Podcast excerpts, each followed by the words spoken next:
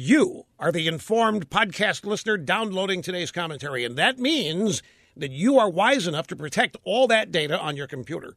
iDrive does that better than anyone. Your data is stored off-site by iDrive in one account for all of your devices. It is safely secured with military-grade encryption with an online key that only you have. Now, iDrive operates in the background while you're busy at work on your computer. Your data is transferred online. If you have a data loss, if something goes wrong with your hard drive and you need to restore very quickly, iDrive is there. You can get a faster transfer to restore data with the free iDrive Express service. PC Magazine recognizes iDrive's best in category work with their editor's choice designation. They've got it three years in a row now. It's the best value with plans starting at just five ninety-five a month. Sign up online at iDrive.com. You'll save 50% off your first year service when you use my name, L. Rushmo, at iDrive.com. The Politico genuinely surprised that the Trump administration is not following a playbook of hate in dealing with California. The biggest surprise came after California asked for help when the Oroville Dam spillway was in danger of collapse.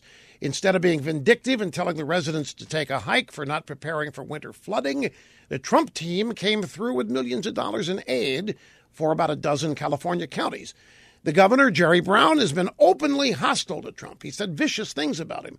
Lately, the governor dialed it back a bit since he realizes he has to work with Trump to get what he wants. But Politico's nevertheless stunned that despite his coolness to the state, Trump has avoided opportunities for open conflict with California.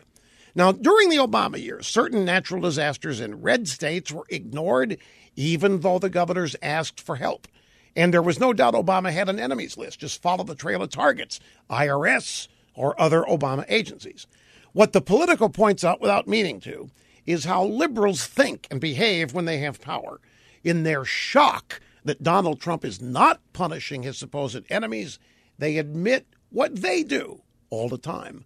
And there's no doubt they perceive us as their real enemies and they treat us accordingly. And when we're nice to them like this, they think we're a bunch of suckers.